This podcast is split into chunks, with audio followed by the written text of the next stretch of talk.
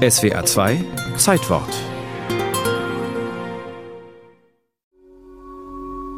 Vor Kontiki hat einer von den größten Anthropologen in Amerika geschrieben, dass ein Balsafloss eine solche Reise nicht unternehmen kann, denn es will Wasser absorbieren und nach zwei Wochen untergehen. Eine unglaubliche Idee, die Thor Heyerdahl hat.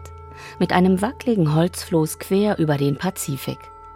Am 28. April 1947 sticht er von Peru aus in See. Mit an Bord seine Crew aus Norwegern und Schweden. Niemand glaubt, sie jemals lebend wiederzusehen. Ich war ganz sicher, mein ganzes Leben, alles, das ich erinnern kann, dass ich ein Entdeckungsreisen äh, bekommen wollte. Er nannte sich selbst einen experimentellen Archäologen. Er baute das Floß Kon-Tiki so, wie es die Inkas und Südamerikaner getan hatten.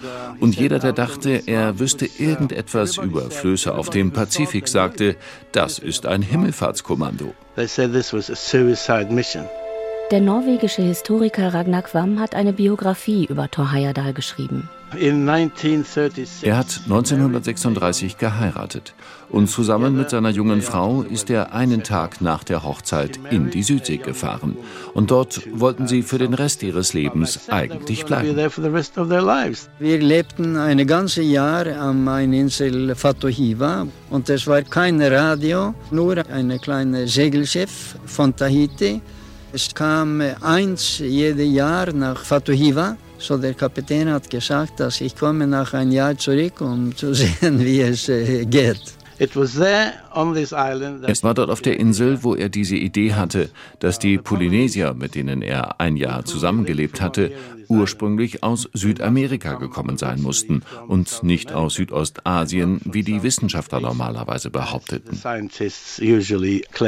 Denn das ganze Jahr kam das Wind von Osten und fuhr weiter nach Westen. Das heißt, es kam von äh, Südamerika, passierten diese Inseln und fuhr weiter nach Asien und auch die Meeresströmungen.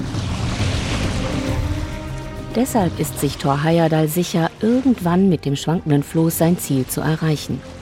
Gut 100 endlose Tage und Nächte treiben die sechs Männer auf der Kontiki mit dem Wind und den Meeresströmungen in Richtung Südsee. Denn man kann Regen sammeln, das haben wir gemacht.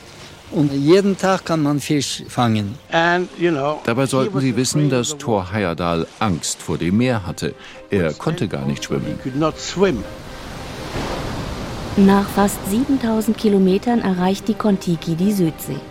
Am 7. August 1947 läuft das Floß auf das Riff eines Atolls und wird stark beschädigt. Die Mannschaft rettet sich an Land. Manche Leute sagten, das war doch nur ein Pfadfinderausflug. Sie glaubten nicht einmal, dass er tatsächlich über den Ozean gesegelt war. Und einer sagte, was wir von dieser Reise gelernt haben, ist, dass Norweger gute Seeleute sind. Diese waghalsige Expedition macht Thor Heyerdahl weltweit bekannt. Er wird der Kontiki-Mann. Er ist zeitlebens davon überzeugt, dass die Polynesier einst von Südamerika über das Meer kamen. Diese Theorie gilt heute aufgrund von DNA-Analysen als widerlegt.